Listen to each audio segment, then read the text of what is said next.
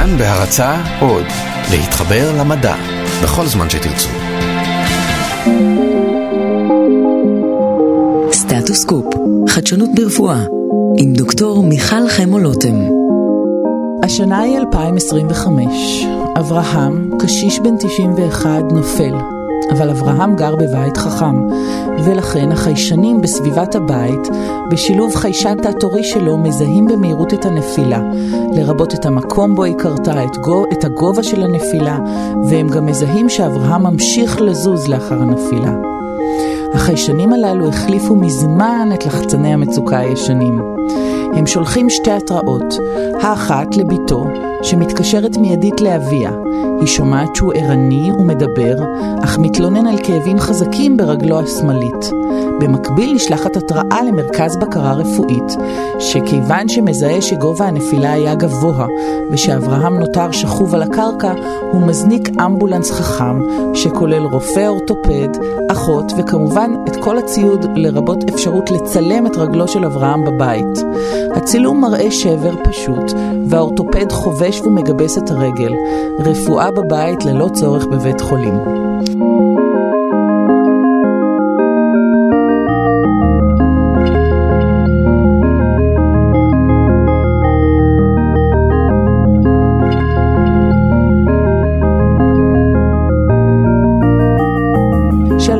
כאן דוקטור מיכל חמו לוטם, רופאת ילדים ומומחית בחדשנות רפואית בתוכניתנו סטטוסקופ, על כל מה שחדש ברפואה מבוססת מחקר וטכנולוגיה, אבל בשירות האדם. החיים שלנו משתנים דרמטית בזכות המדע והטכנולוגיה, ודברים שלא ניתן לדמיין קורים ברגע זה. זה נשמע כמו מדע בדיוני, אבל זו מציאות. והיום, בדיוק לנושא הזה, נמצאת איתנו באולפן דוקטור יעל סורק בן בניסטי, שהיא לא רק מומחית בטכנולוגיות לגיל השלישי, אלא יש לה שורה ארוכה של תארים, ולאחרונה התמנתה גם כמנכ"לית משותפת של קרן השקעות מגדלי הים התיכון ונצ'רס. יעל, הסיפור הזה על אברהם שנפל בבית החכם ב-2025, זה אפשרי? זה אפשרי, וזה מתקדם בקצב הרבה יותר מהיר ממה שצפינו בחמש-שש שנים האחרונות. אנחנו רואים יותר ויותר חברות, יותר ויותר חברות גדולות שנכנסות לתחום הסנסורים של הבתים, מתחילות להבין שהגיל השלישי הוא גיל עם פוטנציאל שוק מאוד מאוד רחב, עם פוטנציאל כלכלי. זה אנשים שמחפשים איכות חיים ומוכנים לשלם על האיכות חיים ומוכנים לקנות את הטכנולוגיה ולהטמיע אותה.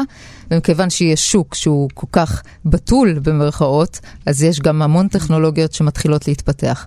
לצערנו, אלה שהיום הם בני ה-80 יצטרכו, לא כל כך ייהנו מהטכנולוגיות האלה, אבל אני חושבת שהדור הבא שנכנסים היום לגיל זקנה, אלה שנקראים דור ה baby boom, שהיום הם בסביבות גיל ה-65, הם אלה שיתחילו ליהנות מכל הטכנולוגיות האלה, ולאט לאט אנחנו נראה יותר ויותר בתים חכמים, יותר ויותר טכנולוגיות שעוזרות לנו לאיכות החיים שלנו. אז בואי נתחיל בדבר הכי פשוט, כי כולם שומעים היום וכולם מדברים היום בית חכם, בית חכם, בית חכם, בית חכם, ואני בטוחה שרוב האנשים לא באמת מבינים מה זה.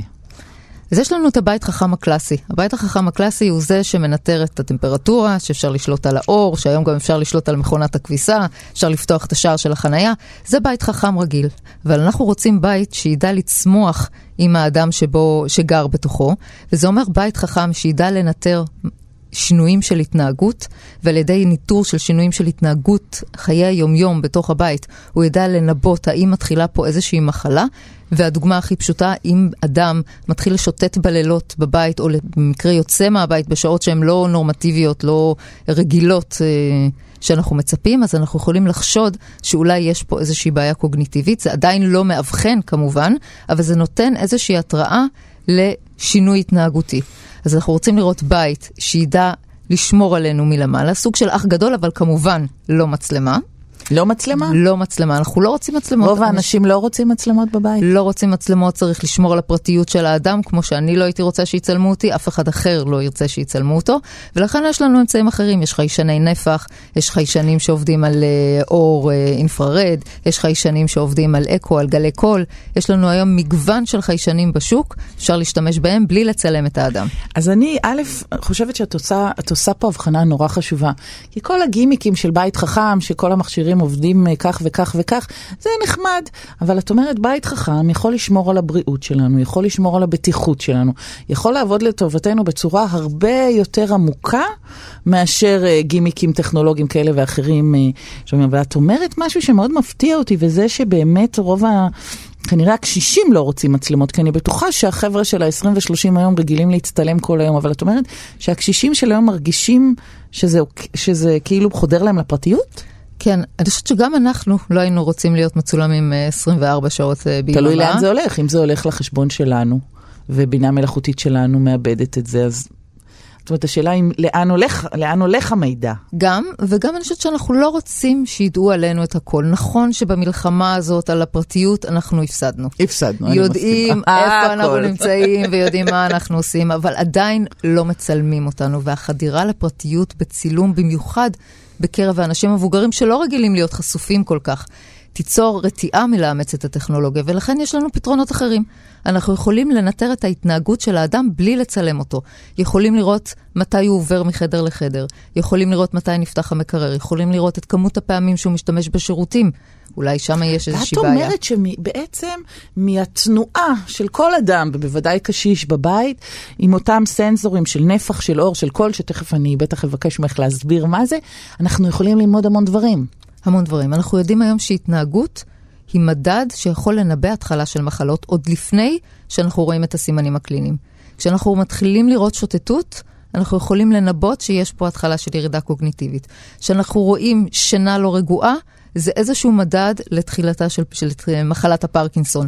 זאת אומרת, יש התנהגויות מסוימות שאנחנו יכולים לשייך למחלות מסוימות. שוב, זה לא הבחנה, אבל זה נורה אדומה.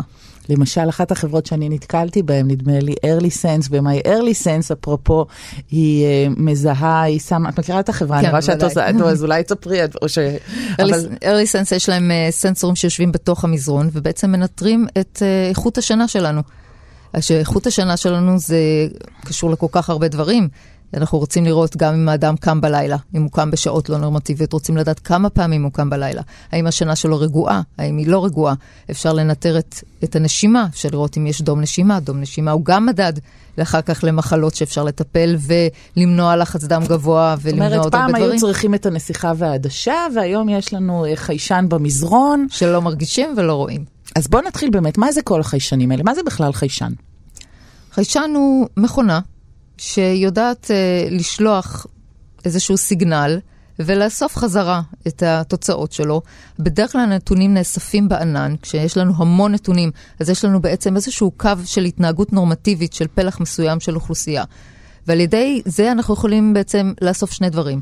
או שאנחנו אוספים את המידע על אותו אדם שחי בבית ורוצים לראות מתי הוא חורג מהנורמה של עצמו, או שאנחנו אוספים מידע על המון אנשים בטווח הגיל שלו, ורוצים לראות מתי הוא חורג מטווח הנורמה של האנשים בקבוצת הגיל שלו.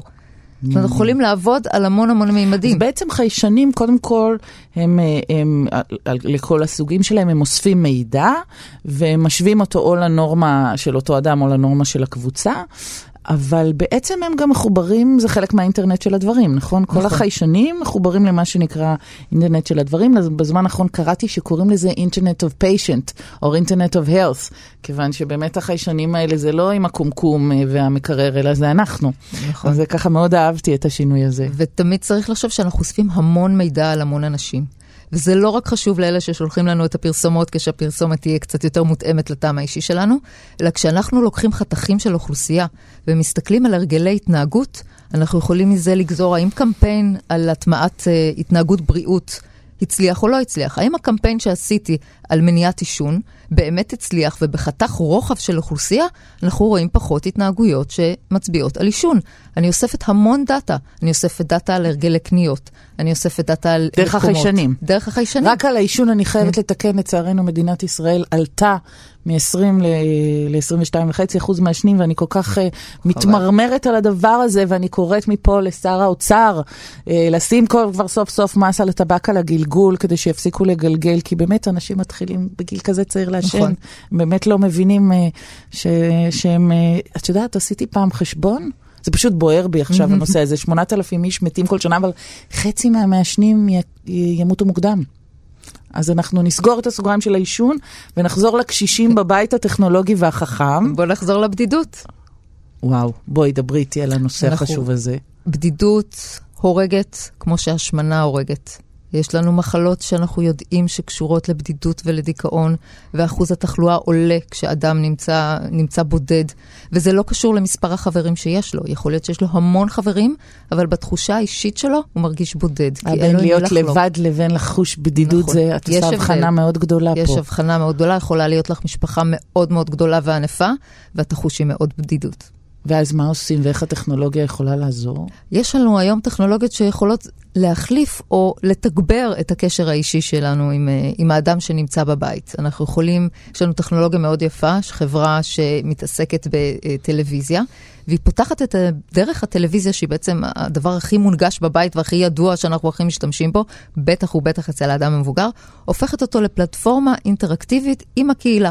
דרך הטלוויזיה אפשר לעשות וידאו צ'אט, אפשר לעשות קבוצות דיון, אפשר לצאת לסיורים וירטואליים במוזיאון, ואחר כך לעשות קבוצת דיון על התמונה שרצית אה, ללמוד עליה קצת את יותר. הטכנולוגיה, ה- הטכנולוגיה, את- את יכולה לנקוב בשמה, כי אני רוצה שהמאזינים. שלנו ידאגו לסבא וסבתא שלהם או להורים שלהם, אז, אז החברה, בהחלט. כן, החברה ו- נקראת אה, יוניפר טכנולוגיות. ישראלית גם? ישראלית, אנחנו. תמיד מקדמים, והקרן שלנו מקדמת uh, את הטכנולוגיות הישראליות, את חברות הסטארט-אפ הישראליות, אנחנו תמיד מדגישים את זה. Uh, והיא בעצם הופכת את הטלוויזיה לפלטפורמה של מרכז יום וירטואלי. היא יושבת בתוך מרכזי היום. מרכז יום זה כמו מרכז יום לקשיש, אבל במקום שהוא יצטרך ללכת למרכז יום, המרכז יום בא אליו לסלון ולטלוויזיה? הרעיון הוא להביא את התכנים הביתה. זה יכול לבוא ממרכז היום, זה יכול לבוא מכל מקור אחר, אבל התוכן יגיע לאדם גם אם הוא יושב בבית.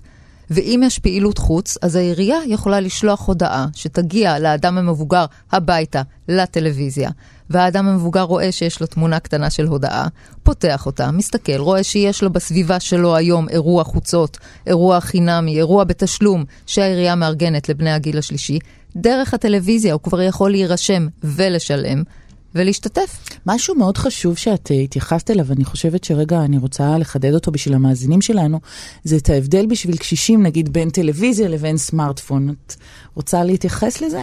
הסמארטפון הוא נהדר, אבל הסמארטפון הוא קטן, ודרושה, דבר- דרוש דיוק של תנועות היד כדי להפעיל אותו.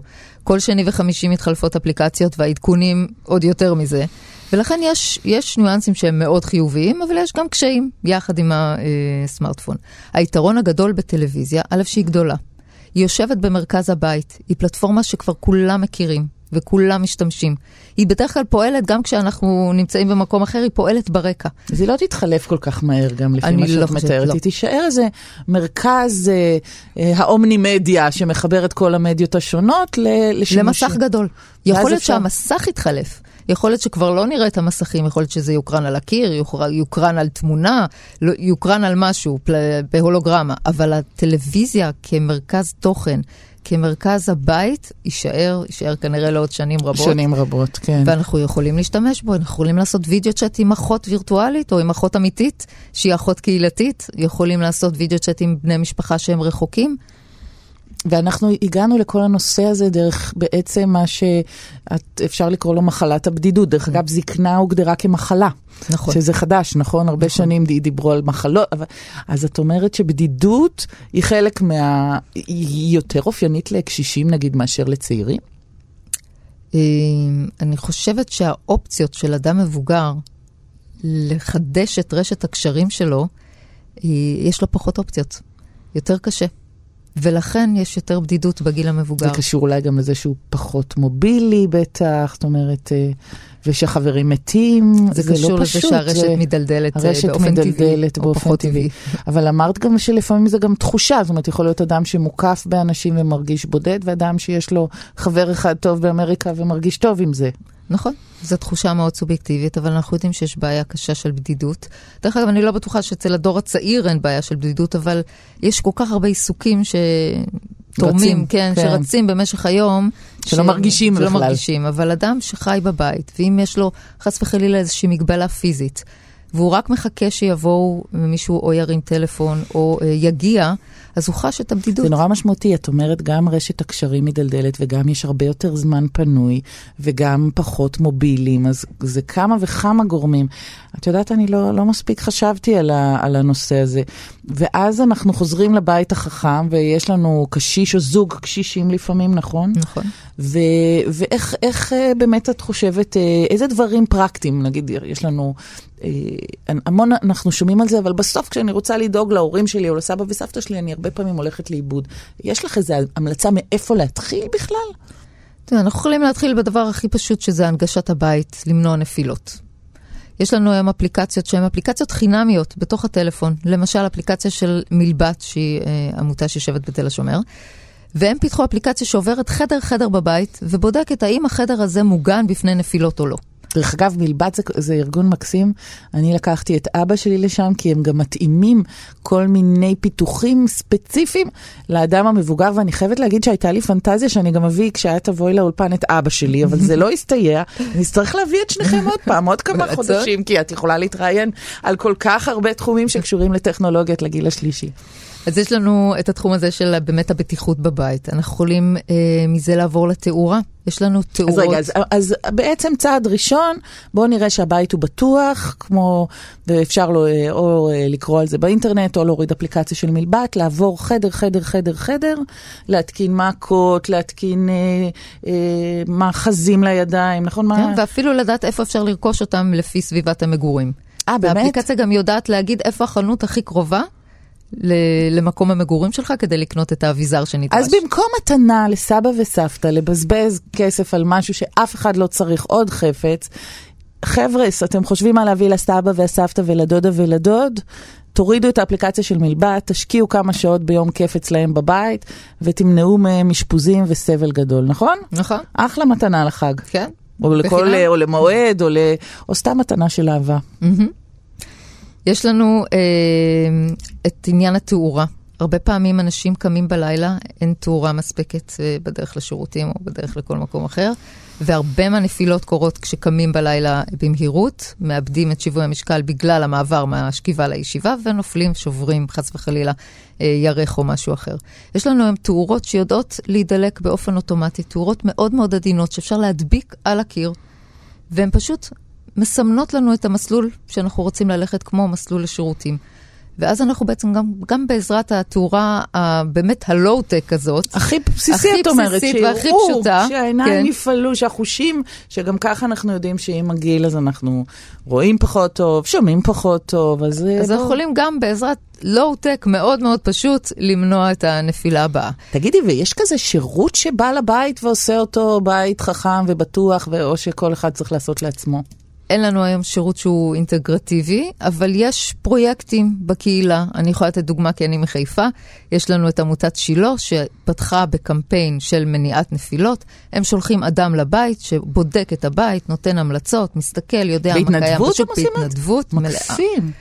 אבל איך חברות הביטוח לא עלו על הדבר הזה ולא מציעות שירות כזה? מעניין. עוד לא עלו. את רוצה לקרוא פה למישהו? אני רוצה לקרוא לחברות הביטוח. שישימו לב גם לאוכלוסייה המבוגרת. אוכלוסייה מבוגרת, כשקורה משהו חס וחלילה, היא צרכנית שעולה הרבה הרבה כסף לחברת הביטוח. אז איך קופות החולים לא מציעות כזה שירות? גם להם נקרא שיתחילו אה, לדאוג לקשישים שלנו למניעה, נכון? הם התחילו דווקא בעניין של שיקום מרחוק. יצא קול קורא ש... אה, קופת חולים שתטמיע את העניין של שיקום מרחוק ושל עזרה לקשישים בעזרת מערכות טלרפואה. אה, יקבלו איזושהי עזרה מטעם המדינה כדי להטמיע את המערכות האלה. וראיתי בימים האחרונים, אני לא יודעת אם... את, את הכל קורה על כן. הנפילות נכון. uh, לקשישים, בואי תספרי, זה משרד מדהים. משרד הבריאות גם מנסה עכשיו להטמיע מערכות למניעת נפילות uh, לאנשים מבוגרים. המכרז הזה הוא מכרז חדש, יצא לפני כמה ימים לשוק. אה, מוזמנים כולם להגיש דרך האתר של משרד הבריאות טכנולוגיות למניעת נפילות. ואם כבר אה, אנחנו, אתם שומעים את זה בפודקאסט ולא ב-FM, אז מוזמנים אה, לראות ולאמץ טכנולוגיות. אבל בואי נחזור אל הקשישים בביתם, וכל פעם שאני מדברת איתך אני מופתעת מחדש כמה מכל הבית החכם והטכנולוגיות בשמיים, בסוף את תמיד מחזירה אותי, ואני על זה חייבת להודות לך לה. א' היא א' וב' היא ב', האם הבית בטוח, האם יש מעקות, האם יש מאחז באמבטיה, האם יש תאורה, יש עוד כאלה דברים, שטיחים, יש עוד דברים נורא בסיסיים שהצעירים פשוט לא רואים, ואפשר ככה, את יודעת, לבוא עכשיו לבית של סבא וסבתא ותוך דקה לעשות אותו טיפה יותר בטוח ויותר נעים. כבלים שמסתובבים להם על הרצפה. אה, באמת שטיחים, שטיחים שהם לא מהודקים לרצפה, או שטיחים בכלל. שטיחים הם מהווים סכנה, כי כף הרגל לא מתרוממת כמו שצריך. מספיק שכף הרגל נתקלה בקצה של השטיח, וזאת נפילה. הנפילה הבאה. ובבקשה, לא לטפס על כיסאות, לא לטפס על סולמות. שסבא לבק... וסבתא כן, לא יטפסו. נכון, לבקש עזרה. בשלב הזה צריך לבקש עזרה.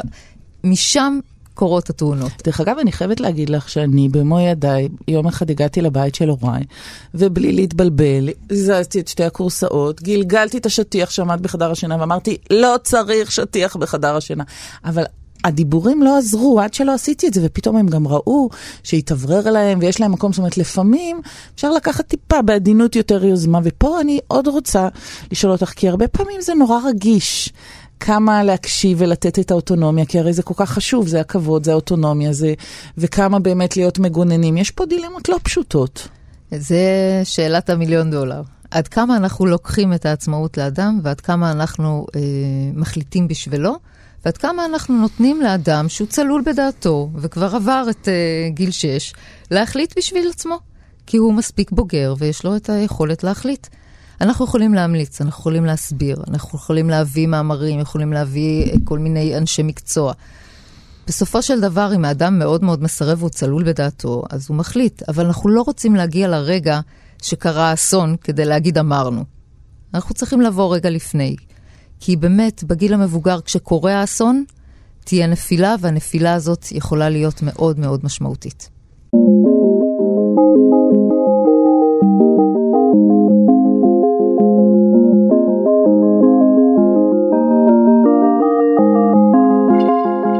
באולפן, דוקטור יעל סורג בן בניסטית, מומחית בטכנולוגיות לגיל השלישי, ואנחנו בדיוק דיברנו על כל הנושא של הרגישות אה, כלפי הקשישים מצד אחד, מול הרצון לשמור אה, על חייהם.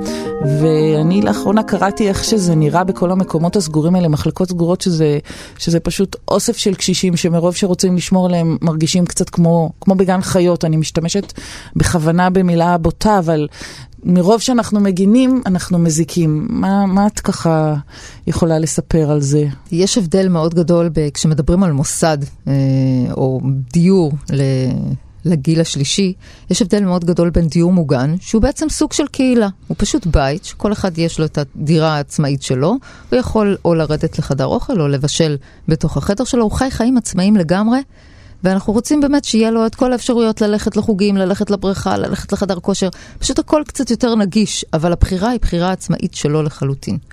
ויש את הנושא של מחלקות, מחלקות סיעודיות. לצערנו, רוב המחלקות הסיעודיות, יש להם את המאפיינים הקשים של בית כלא.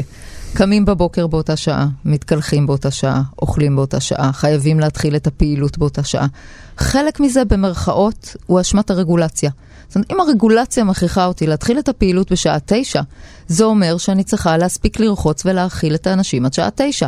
אין לי פה הרבה זמן למרווח, ואני לא יכולה לשאול את האדם אם הוא רוצה לקום בשש או לא רוצה לקום בשש. כי הוא חייב קור... בתשע ללכת לפעילות. ללכת לפעילות. ואז יותר מזה, במקום שיש את הסבלנות שהוא מתלבש בעצמו, נכון, זה לוקח חצי שעה, אבל לפחות יש לו את הכבוד העצמי, אין ברירה, כולם צריכים להיות מוכנים בתשע, אז בצ'יק צ'אק גם מלבישים אותם, וככה בעצם לאט לאט מאבדים יכולות, מאבדים כבוד, מאבדים יכולות, מאבדים... נכון. אומרת, כאילו זה הופך להיות פס ייצור של הפעילות, של לארגן את הזקנים לפעילות, במקום להיות מותאם אליהם, לרצונות. לתכונות ולצרכים. אז יש מגמה בארצות הברית, היא התחילה, היא נקראת Green House. ה Green House הוא בית שבאמת מאפשר לדיירים שלו להיות חלק מהפעילות היומיומית.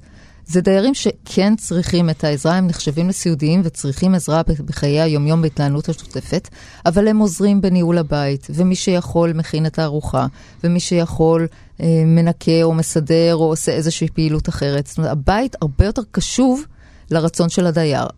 החיסרון, במרכאות, זה שזה בית קטן. אי אפשר לאכלס שם 36 אנשים כמו שמאכלסים במחלקה סיעודית רגילה אצלנו פה בארץ. מאכלסים שם בסביבות ה-12 איש.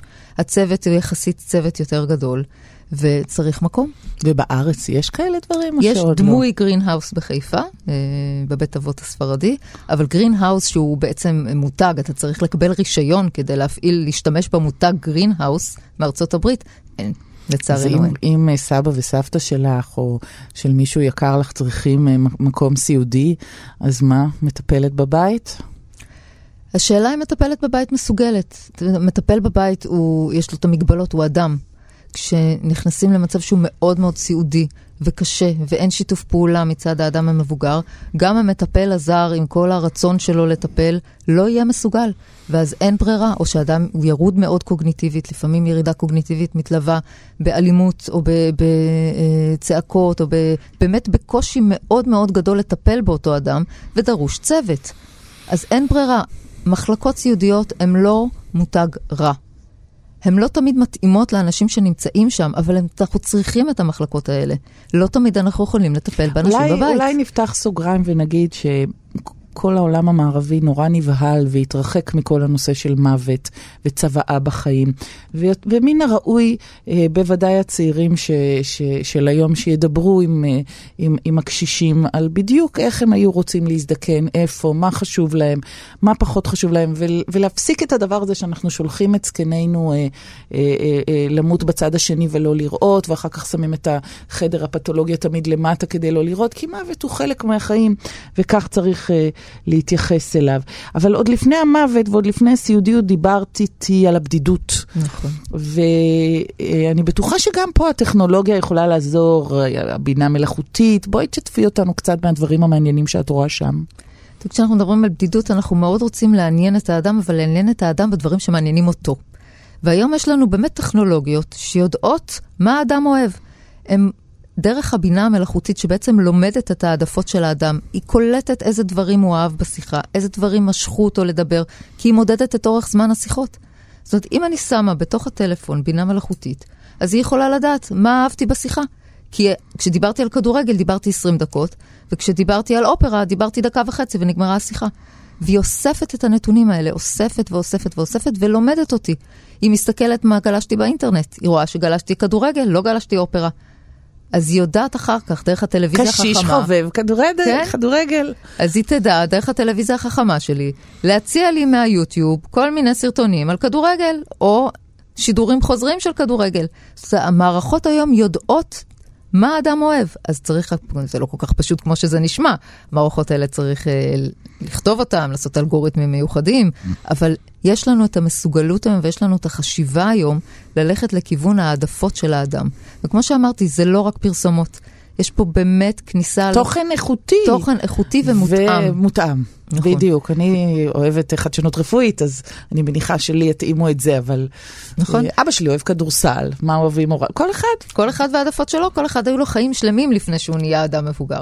וואו. ואני יכולה לספר לך על פרויקט שעשינו בכנסת, כשהיה לנו את יום האזרח הוותיק, אנחנו סימנו אותו השנה בסימן טכנולוגיה. ולקחנו קבוצות של בני נוער וקבוצות של אנשים מבוגרים, הושבנו אותם ביחד אה, סביב שולחן עגול עם אה, מדריך מקצועי.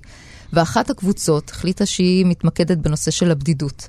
ומה שהיא פיתחה היה משחק שולחן, שיושב, שאדם שיושב לבד בבית משחק מול משחק שולחן, הוא משחק שולחן אלקטרוני, הוא אומר למשחק שולחן את המהלכים שהוא רוצה לעשות במשחק, ומישהו אחר יושב בבית שלו, ויש לו את אותו לוח משחק מול העיניים, והם יכולים לשחק בעזרת הוראות קוליות, אחד נגד השני, כל אחד בבית שלו, ויותר מזה, המערכות הן מערכות חכמות שיודעות לבדוק מה קורה בתוך מערכת הקול שלנו. היום אנחנו יודעים לבדוק גם את הנושא של ירידה קוגניטיבית דרך שטף הדיבור ודרך אה, האינטונציה של הקול.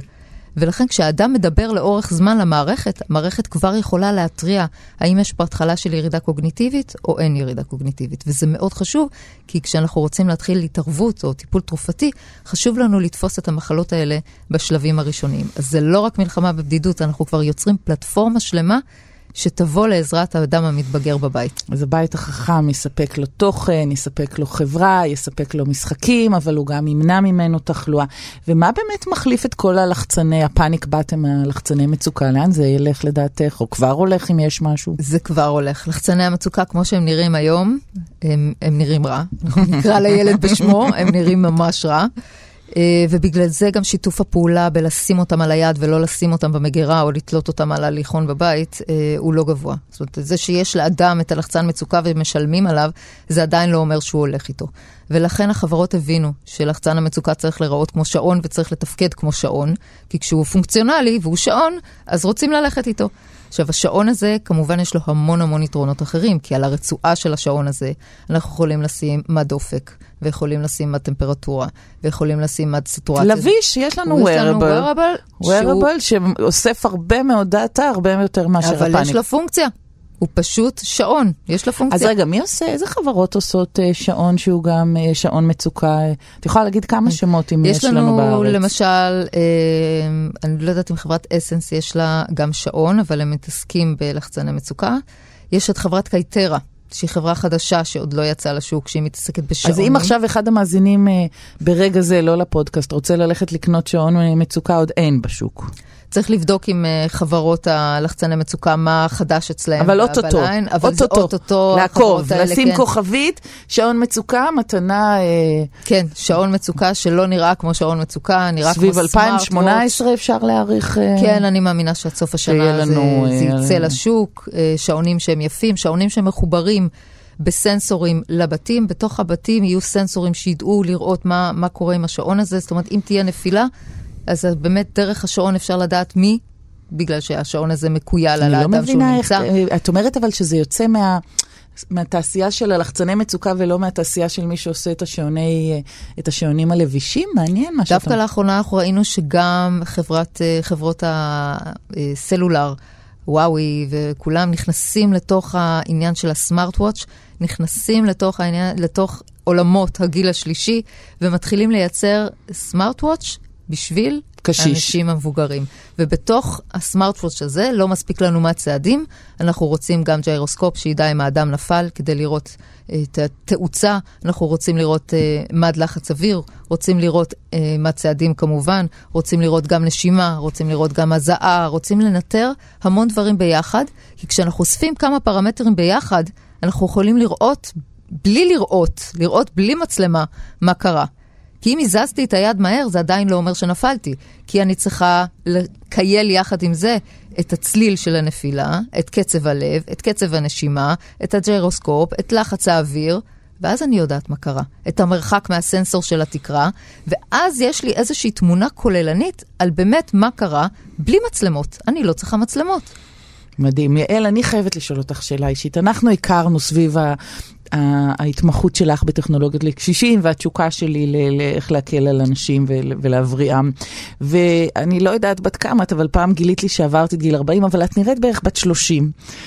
זה משהו מזה שינה את החיים שלך, משהו מזה שינה את הדרך שאת מתנהלת, סביב הבית שלך, סביב הבתים של, של המשפחה? Uh, כן, אני שנים עובדת בתוך uh, עולמות של הגיל השלישי. אני התחלתי בתור פיזיותרפיסטית בבית אבות בחיפה, מתוך uh, רצון לשנות את הגישה כלפי הגיל השלישי.